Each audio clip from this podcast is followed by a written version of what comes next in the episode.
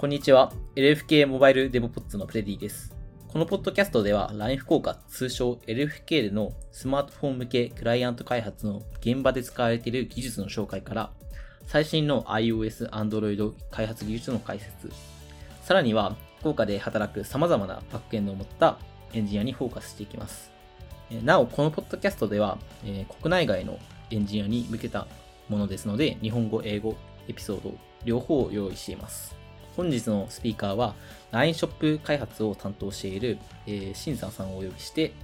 今 WWDC で話題になっているアシンクアウェイトについて、初心者がどういうところに気をつけて勉強すべきなのか、えー、どういうポイントを見るべきなのかについて、などについて語りたいと思います。では、今日はよろしくお願いします。はい、よろしくお願いします。というわけで、えー、まずは、えー、トーク本体に入る前に、新山さんの軽い自己紹介とか、やりふけに入った経について聞いていきたいと思います。で実は、エピソード1で、えー、新山さんの、えー、iTurn の記事は紹介してて、え一応、今回の概要欄にも、えー、貼っておくので、皆さん軽くチェックしてもらえばいいかなって思うんですけど、改めて新山さん、えー、軽く自己紹介。じゃあそうですね。まずは、え、ー、と、担当の開発部署と、あと具体的にどういう機能を開発しているかについてえ、話してもらってもいいですか？あ、はい。えっ、ー、と、皆さん、はじめまして。えっ、ー、と、新山と申します。えっ、と、僕は LINE ショップ、まあ、ショップっていう、あの、まあ、パートがあるんですけれども、その中で主に LINE のスタンプに関わる機能を、えっと、担当していまして、まあ、そのメスチャットでスタンプを送信したいですとか、あとはそのショップの方でスタンプを購入したりとか、そういったスタンプに関わる機能を全般的に担当しています。なるほど。ありがとうございます。はい、ちなみに LFK に入った経緯、あの東京から、えー、いらっしゃったっていうのを聞いてるんですけど、それも含めて、えー、お聞きしてもいいですか？そうですね。そのちょうど転職してる時期があの、まあ、1年前ぐらいなんですけど、ちょうどあのコロナがちょっと流行り始めたというか、まあ、そのぐらいの時期で、でまあ、その中で結構イベントとか中止になってたんですけれども、まあ、たまたまその LFK が主催しているオフラインの、あ、ミーティングがありまして、で、そこに、まあ、申し込んで、まあ、いろんな方と話しているうちに興味があって、で、まあ、あの、面接していく中で、まあ、あのー、ここに入ろうというふうに決めました。ありがとうございます。いや、本当に弊社を選んでくださってありがとうございますっていう 本当、もうコロナ前の本当、そういうところでミあのミートアップ参加できてで、なんか運命的なものを感じますね。そうですね、多分これが本当に最後のオフラインですよね。だったみたいで、はい。いや、でもそういうところでなんか、あの、ちゃんと伝わって入ってくれて本当に嬉しいです。ありがとうございます。はい。というわけで、ありがとうございます。えっ、ー、と、そんな新沢さんとですね、今日はあの、最近やっぱ WWDC 盛り上がっていますが、まあ、その中でも発表されたあの、SWIFT のコンカレンシーの、えー、機能のアシンクアウェイトについて、えっ、ー、と、新沢さんと初心者に向けて詳しくいろんなポイントから解説し、いったりしようかなと思ってます。では、改めてよろしくお願いします。はい、よろしくお願いします。はい、ありがとうございます。まず、えー、 async/await、まあ、Swift Concurrency の、えー、機能の一部の async/await について、軽くちょっと概要を、えー、説明、一緒に説明していこうかなと思います。まず、はい、えっ、と、いつ頃から提唱されていたって話なんですけど、確かあの、昔いろいろやろうっつって、で、なんか今更、な結構時間が経って、で、今なんかやろう、あの、またやろうって話が出て、実際に実装されたって感じですけど、まあ、具体的にはどういうことがあったんですかね。そうですね。まあ、確か3年か4年ぐらい前に、あの、はいはい、 Swift の、あの、いわゆる作られたクリス・ラトナーさんが、はいはいはい、えっ、ー、と、 Concurrency Manifesto っていう、まあ、ドキュメントなんですけれども、そこで、まあ、今後やっていこうとしていることについて、はい、まあ、各書いてある内容の中で、1個、そのコンカネンシーっていうものが入っていまして、で、そこに、はい、あの、まあ、今回のモッドとなっているアシンカバイトですとか、アクターとか、そういったものも含まれていました。おー、なるほど、なるほど。でも結局、それが発表されて、なんか、いつぐらいかな？去年末ぐらいから話になってきたんですよね、具体的に。そうですね、あのーロードマップっていう、まあプロポーサルというか、まあ、ドキュメントがあるんですけど、それが去年の10月に出てきて、はいはい。でそこからいろいろ各機能のピッチとかプロポーサルっていうのが始まりましたね。なるほど、なるほど。で、実際にもう、もう実装とか、プルリクと、あのー、スイストコンパイラーの GitHub のプルリクにどんどん実装が立ち上がったりしてて、で、まあ、ベータで、いわゆるその、お試しで使えたりは今までしてたんですけど、で、WWDC、今年の WWDC でようやく Swift 5.5にっていうことが決まったんですよね。で、いろいろセッションとか発表されてますもんね。であのただ、まだ実はレビューしているものも結構ありまして、はいはい。で実はあのセッションで発表されている内容も、実は今のレポジトリだともう、シンタックスとかいろいろ変わっているところもあったりしているんですね。なるほど。はい。で、まあ、具体的に分けたあの Structured Concurrency っていう、はいはい。まあ、機能があるんですけど、あそこであの async っていう、まあ、ファンクションが1個出てきてるんですけど、そうですね。はい。これも今実はもう変わっていて、なるほど。そうなんです。で、フォーラムでも、あのーアップルの方書いてたんですけど、はいはいまあその最初のベータとか WWDC の内容はもう実はちょっと古くて、まあはい次から更新していくよっていうような話とかもありますし、そうですね。なるほど。あとは、まあ、あの、レビューの中でまだ結構いろいろ議論出てるとこがあって、はいはい。まあ、今後も変わっていくんじゃないかなっていう可能性は結構あると思ってます。ああ、なるほど。そういうところはやっぱ一番気をつけた方がいいですよね。そういうそ WWC う見てても変わってるかもしれないっていう意味では。そうですね。まあ、毎年あることではあるんですけど、あの、そうですね。ベータのバージョン上がると、はいはいあれなんか動かないぞとか、エラーになるぞっていうのは、はい、起きると思ってます。はいはいはい。なるほど。ありがとうございます。まあ、そういう意味でも皆さんお気をつけて、えっと、まあ、フォーラムの内容とか、そういうベータのバージョンアップに気をつけつつ、えっと、アシンカーウェイと学んでいってほしいなと思ってます。はい。で、やっぱそういう意味で現在のレビュー状況っていうのは、やっぱりまだまだベータ中なので、不確定要素が多いという話ですね。そうですね。うんうんうんやっぱ Swift 5.5で出るとは言ってても、たとえ5.5で出ても、そこからまた変わる可能性っていうのは、やっぱ、いろいろありますね。そうですね、あると思いますね。今、具体的に SWIFT6 に向けてどうするかっていうようなのをフォーラムで話し合われていまして、はいはい。でそこでまたいろいろ変更が入るというか、まあ、そのコンパイラーのチェックのルールとかも変わるような。予定になっているので、うんまあ、まだまだ変わるんだろうなとは思ってます。うん、うん、なるほどなるほど。ありがとうございます。では、次にですけど、やっぱ、アシンクアウェイトって、いきなりバーンって出たけど、どういう問題を解決できるかっていうのが一番気になりますもんね。そう、そういう意味でだと、やっぱ、今までの既存の問題とかも踏まえて、ちょっとそこについて深掘りしていこうかなって思ってます。で、やっぱ一番に上がるのは、ディスパッチ Q との比較。やっぱクロージャーとかうん、そういう問題ですもんね。はいはい。そうですね。なんか、やっぱここでクロージャーが、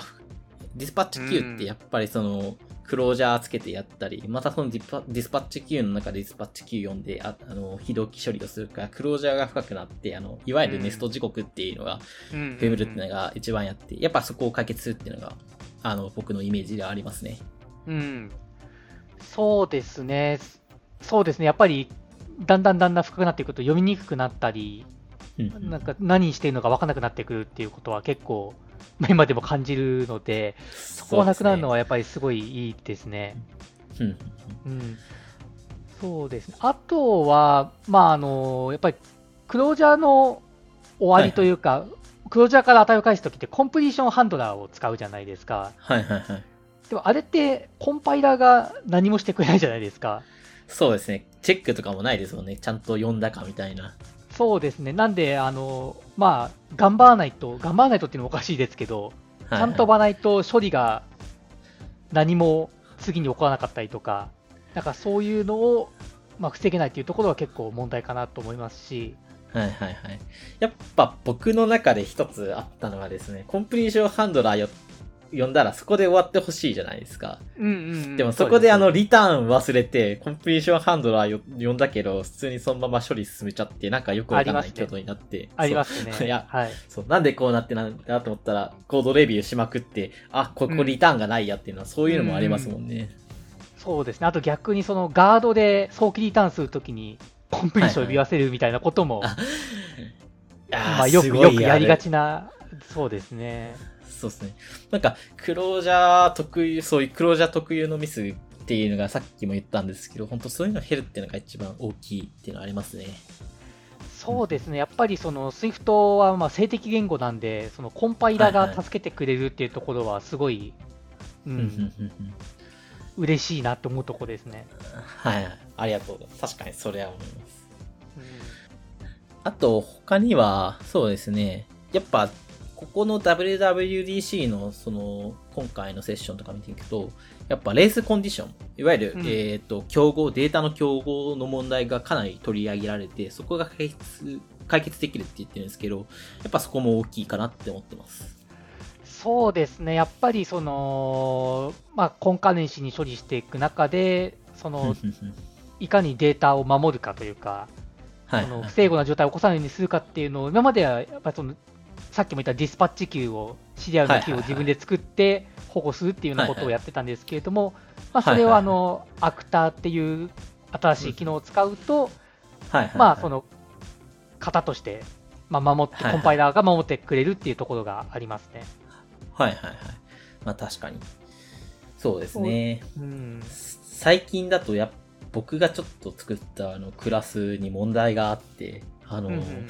なんか、いわゆるなんかそういうデータを管理するクラスを作ったんですけど、やっぱそのクラスがいろんなスレッドから呼ばれちゃって、で、中身の変数が、あの、ちょっと一気に、あの、いわゆるその複数のスレッドが一気に呼ばれる状態が起こって、で、そこであの、ランタイムエラーを起こしちゃって落ちるっていうのがあったんですよね。でそういう時に、ちょうどその前にアクターの、そういう WWDC のそういうセッションを見てたんですけど、あ、これ欲しいなって思いましたね。うん、確かに。こういう時に使うんだなっていう。うん、そうです、そうです。まさにそういうところだと思いますね。うーん。確かに確かに。いろいろ話してた中で、やっぱいろんな問題、今まであった特有の問題が解決できそうっていうのはやっぱここのいいところですよね。そうですね。あの、まあ、頑張ればできるんだけど、まあ、それを言語が、あの、しっかりとサポートしてくれるっていうところはやっぱすごいいいところだと思ってます。はい。なるほど、なるほど。ありがとうございます。まあちょっといろんな問題にた対応できそうだったり、っていうことをディスカッションしてきたんですけど、じゃあ実際に、あの、二人で今までのクロージャー時刻とかそういうのからアシンカーウェイトに変わった、その、えっ、と、コードを実際に見てって、あの、二人でちょっといいなと思うところを実際に語っていきますか？はい。はい。まあでもちょっとここ、あの、皆さんに音声伝いで伝わるか、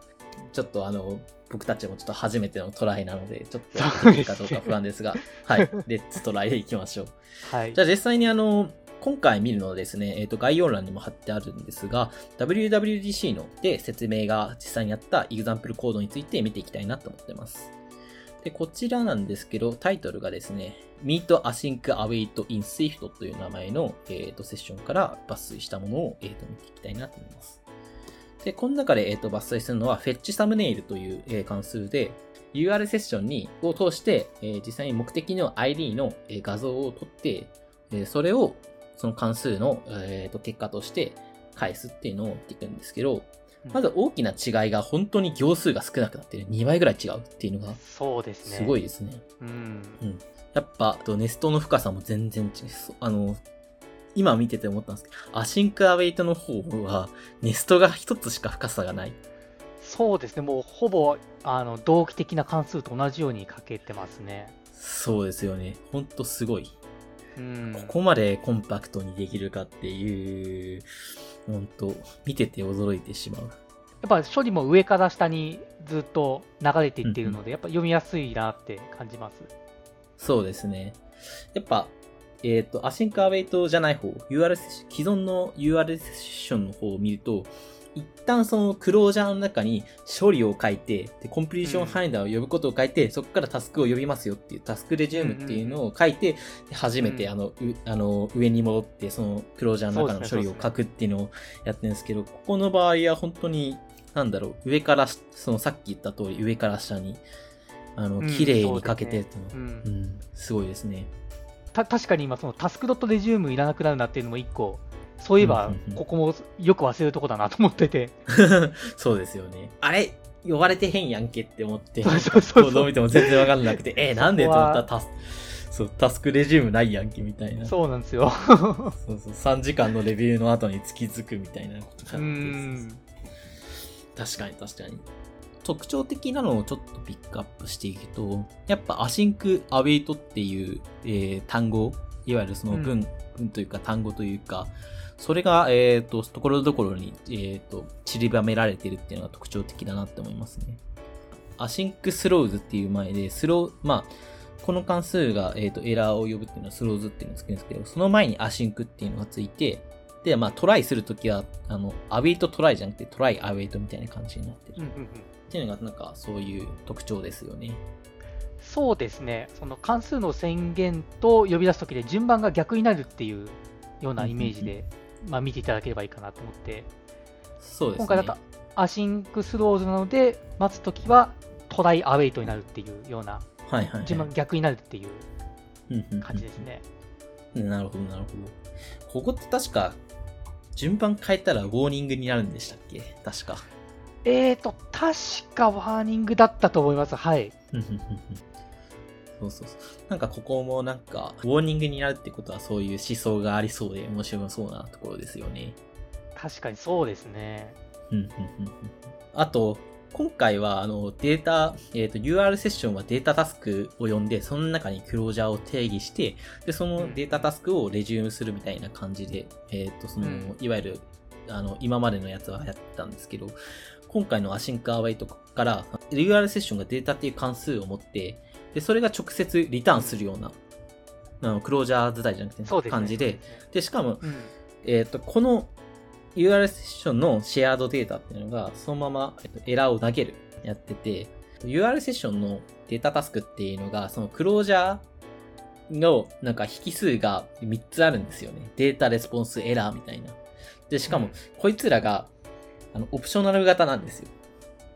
うん、で、で、 optional 型ってことで、で、自分たちでエラーのチェック。例えばうん。エラーが optional でも、えーっと、 binding できるんだったら、これはエラーだから、みたいな感じで処理しないといけないし、まあ、うん。そうであってもうん。デラ、データのその optional binding をして、で、レスポンスの optional binding をして、みたいな感じでやんないといけないんですけど、この optional 型が消えたんですよね。で、でデータが、まあ、エラエラー throw しないってことはもうデータはあるってことだから、そこは optional にならずに、普通にデータ型として、えっと、ナチュラルに取れるっていうのがいいですね。うんそうですね。とても分かりやすく扱いやすくなったなとうん思ってます。まあ、これがもし、なんだろう。えっ、と、またそのデータタスクの中でディスパッチ Q を呼ぶとか、そういうのでやるとすると、なんか、またそこでディスパッチ Q 分のクロージャーが出てきて、そこからまたネットがどんどん深くなっていくな、そうですね。嫌になったりとか、うんうんうん。うんうん。こう、そういうのも、そう。多分そういう、あの、コンカレンシーを必要とするような、えー関数も、アシンカーウェイトで実装したら、もうネストが深くならないので済む。んじゃないかなって思ってます。そうですね。ううんん、そうですね。いや、すごい。まあ、まとめてみると、行数も減るし、ネストも浅くなる。で、考えるべきなのはアシンカーウェイトの位置ぐらいうんでいいのかなっていうのがありますね。そうですね。やっぱりそのちゃんと待つところもアウェイトっていうマークがついてるので、すごい分かりやすいですよね。このタイミングでそういう処理がなんか一回、まあ、別のところで実行されて戻ってくるまで待ってるんだなっていうのが、まんあ、一目見て分かるっていうところもやっぱすごいいいですよね。そうですね。そういう意味だと本当にわかりやすいと思います。なるほどうん。ありがとうございます。本当に、めっちゃアシンカーウェイトええやんみたいな感じで僕たち今まで盛り上がってきたんですけど、じゃあ、まあここは多分本題だと思うんですけど、実際にじゃあ、あの、皆さんがプロダクトコードに反映させるの、本当に、あの、にさせるのって、やっぱどんなかん、どのようにやればいいかみたいな、えー疑問があると思うんですけど、ちょっとそこについて一緒に深掘りしていきましょうか。はい。で、まずこれ一番大きい話題だと思うんですけど、やっぱ気になるのは対応バージョンですよね。えーと、これに関しては、ちょっと、あのーマイナスポイントじゃないけど、ちょっと、ムーンってなるところがあるかもしれないですけど、ちょっとここに関して、あのー iOS15 という壁があるのがでかいんですよね。そうですね。ここが今、まあ、だいぶ話題というか、まあ、不満というか、なんか、そうですねいろいろ。たくさん出てるところなんですけれども。そうそうそう。うんマジであの、その、 Concurrency に、あの、 Swift の async await について、今回 WWDC やってるし、フォーラムで、あの、意見くれやみたいな感じの、そのスレッドの中で、まあ、フォーラムっていう、そういう技術者が、えー討論する場所があるんですけど、それがなんか、え、なんで iOS14 以下はダメなのみたいな感じの意見が結構溜まってて、あの、うんやっぱそうみんな思うよなってなりましたもんね。そうですね。まあ、む昔は、あれですもんね。普通に最最初の最新版って使えてたじゃないですか。ですね。で、まあ、今は、その、ランタイムに、あれですよね、変ランタイムに影響するものは、あの、iOS と一緒に出出荷されてるんで、そうそうそうそう。依存があるっていう感じなんですよね、確か。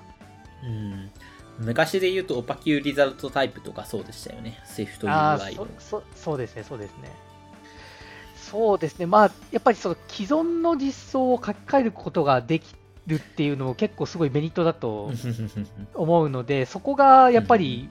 また待たなきゃいけないって思うと、ちょっと辛いですよね。うん、そうですね。確かに確かに。あと、やっぱ、うん。ちょっと希望があるかっていう話がちょっと話題になってて、Xcode 30のあの、ベータのリリースノートに、 known issue としてって書いてあって、みんなおってなったんですけど、でも実際にあの、フォーラムで Swift、あの、担当している人、テッドさんっていう方が、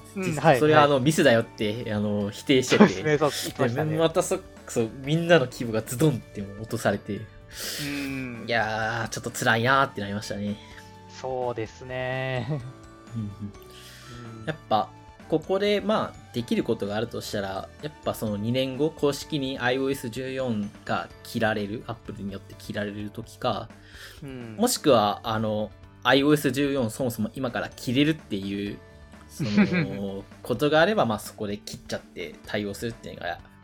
ベストというとあれなんですけど、ソリューションではありますね。そうですね、まあ、バージョンで分岐するっていう手もあるんですけど、まあちょっと分岐が多くなるのかなっていう感じはしていて、うんちょっと厳しいなっていうのはありますね、やっぱり。そうですね。うん確かに確かに。あの、よくあるのがやっぱ、 async await 使いたいからさ、さっき言ったように、バージョンごとで使うクラスを変えて、こいつの実装は async await で、こいつの実装はこうでっていうの。まあ、やるのはいいけど、ちょっと両方のメンテナンスコストもかかるし、やっぱ async await の方も変更が多いから、それも気をつけて見ていくっていうのは結構かなり辛いなって感じがするし、まあう、ん。やっぱ待つのが最適なのかなっていう。そうですね、うん、うん、確かに。まあ、でも、新規で使うプロダクトってやっぱあの、で iOS15 からあの作れるっていうのも多いと思うから、まあそういう意味では、あの、うんそういう場所でチャレンジしていくのもいいかなって思いましたね。そうですね、やっぱり最初は、まあ、小さいアプリ作ってみて、どんな感じか見てみるっていうのはすごい大事だなって思いますね。そうですね。ありがとうございます。次になんですけど、 async await、まあちょっと学びたてとはいえ、まあ半年前から iOS 触り始めてディスパッチ Q 使いまくって、お、 async await 出たじゃんって思って注目する、えっ、と、初心者の方も多いとは思うんですけど、そういう人たちが、まあそういうディスパッチ Q からマイグレーションするためにどういうことを学んでば ればいいかっていうのについてちょっとフォーカスしていきたいなって思いますけど、はい。あのやっぱ WWDC でいろいろセッションがあるからそれを見ていくっていうのがまあ大事かなって僕は個人思うんですけど新山さん的にはどう思いますか？そうですね、やっぱり WWDC の、まあ、うんセッションを見て、まずどういうものかっていうのを知るっていうところから始めるのがいいんじゃないかなと思ってます。なるほど、なるほど。個人的に見てて思うのが、 async await のそのシンタックスっていうか、その、 async await っていうものだけ見ると、そこまで難易度は高くないなっては思いますね。そうですね、 async await だけで見ると、なんなんとなくまあ、深く見ればもうすごい全然違うんですけど、まあ、か書き方の問題というか、うんうんうんうんそのいわゆる今まで Dispatch Queue で書いてたところを async await に書き換えてみるっていうだけなら、そんなにうんそう学習コストとか高くないのかなとは思ってます。はいはいはい。なるほどなるほど。確かにそうですよね。ただ、ちょっと一つ、あの、概念的な意味で、アシンクアウェイト非同期ってどういう意味なのかなって多分迷う人もいるんですよね。そういう人たちってどうすればいいんですかね。うんうんうんちょっとそこが僕疑問に思ってて。その非同期という概念というか。そうですね、あのさっきサンプル見ていたんですけど、そのサンプルが出てくる動画が、あのミートアシンカーウェイトっていうところが、あのっていうセッションなんですけど、その中でその、はいはいはい。まあ、アウェイアシンカーウェイトのアウェイトするところで、まあ、サスペンドするって言われてるんですけど、そのサスペンドっていうのが、まあ、実際どういうことを言ってるのかっていうのが実は説明されていまして、でその動画を見てもらうと、そのアシンカーベットが何をしているのかっていうのを知ることができるので、はいはい、はい。まあちょっとそこをまず見てもらうと、あこんなことしてんだなっていうので、その非同期とかっていう概念もわかるんじゃないかなって思ってます。ああ、なるほど。確かにあのセッションは良さそうでしたもんね。そういうの学ぶのに。そうですね、そのアシンカーベットを使うと、そのいわゆる一つのスレッド上でその実行されているコードが、はいはい、はい。まあ、どうどう扱われているのかっていうところがわかるんじゃないかなって思います。ああ、なるほど、なるほど。確かに勉強になりそうですね。はい。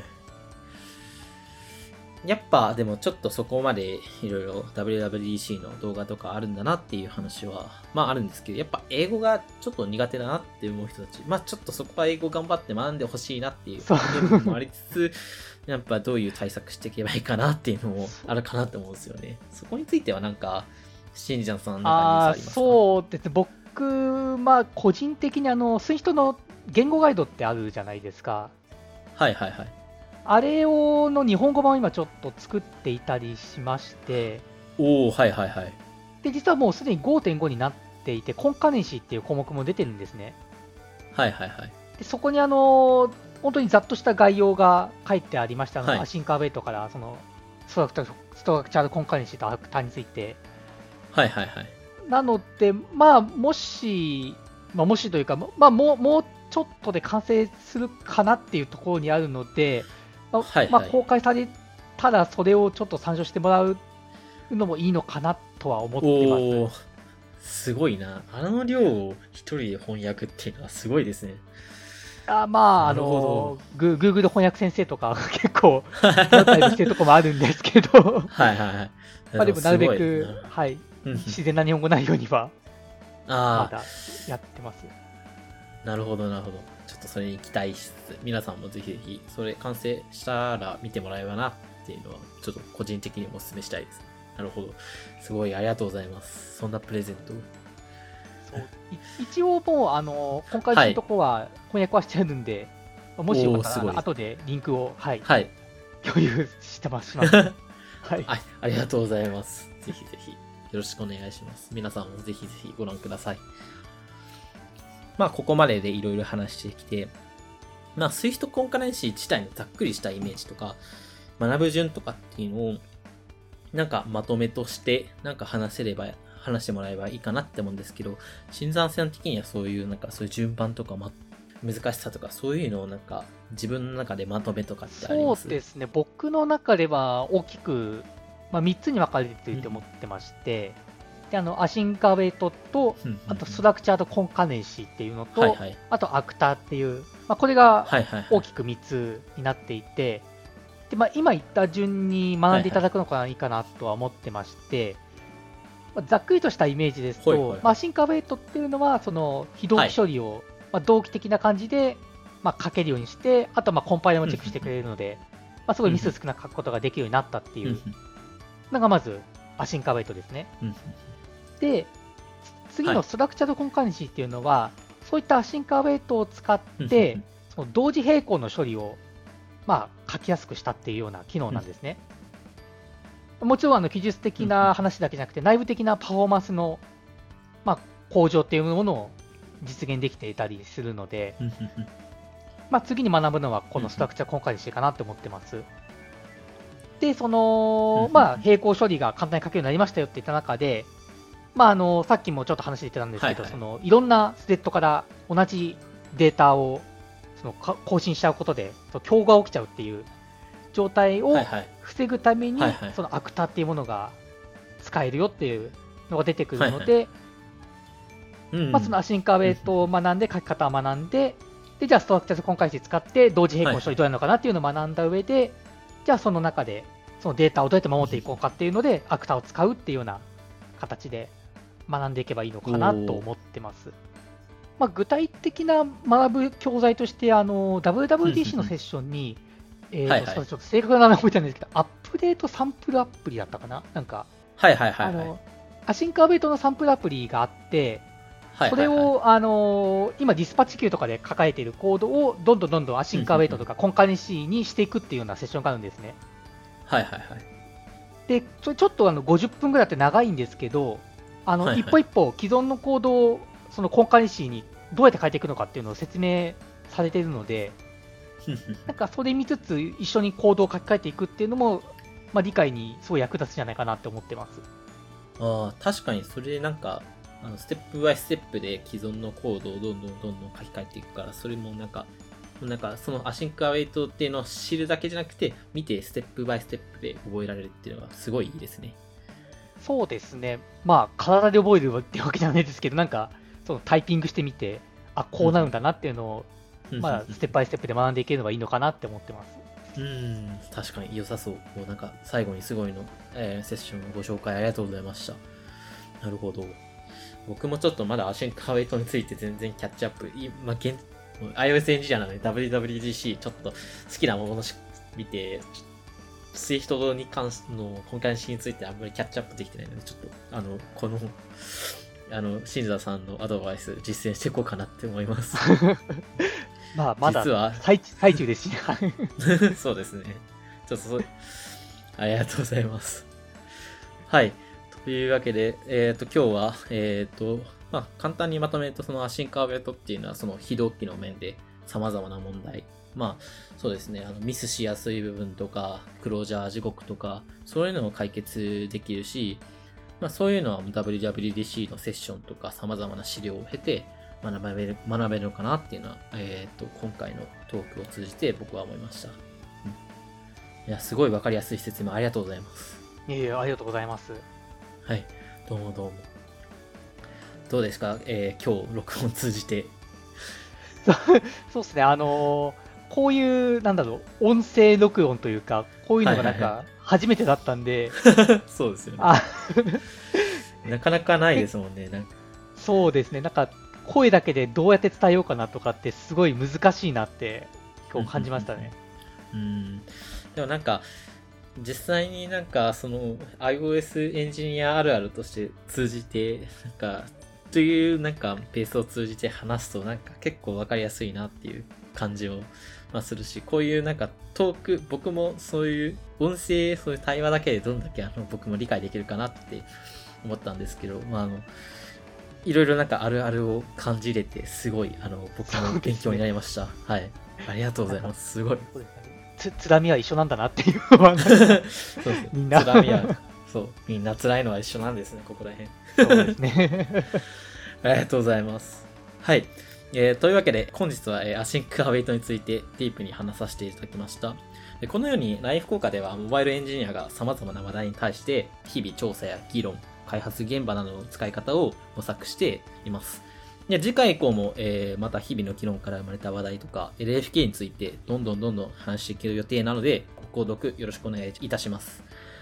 で、もし、あの、エピソードに関するご感想や、話してほしいトピック、今回で言うとアシンカーウェイトなんですけど、他にも WWDC のこういうことについて話してほしいとかありましたら、ぜひぜひ、あの、ハッシュタグ、えーシャープ LFK アンダーバーデブポッツで、えーツイートいただけると幸いです。で、また、あの、ライフ効果は、あの、エンジニアの採用を国内外問わず積極的に行っています。で、もし、あの、地方の働くとか、そういうのに興味があれば、一度あのカジュアル面談なので社員との交流ができればなと思ってますので、ぜひぜひ、えーご連絡ください。というわけで、あの、本日は LINE 福岡開発室の、えーフレディと新山さんで、えー、アシンカーウェイトについて話しました。えー、新山さん、えー長い時間ありがとうございました。ありがとうございました。はい。というわけで皆さんご視聴ありがとうございました。ではでは、次回もまたよろしくお願いいたします。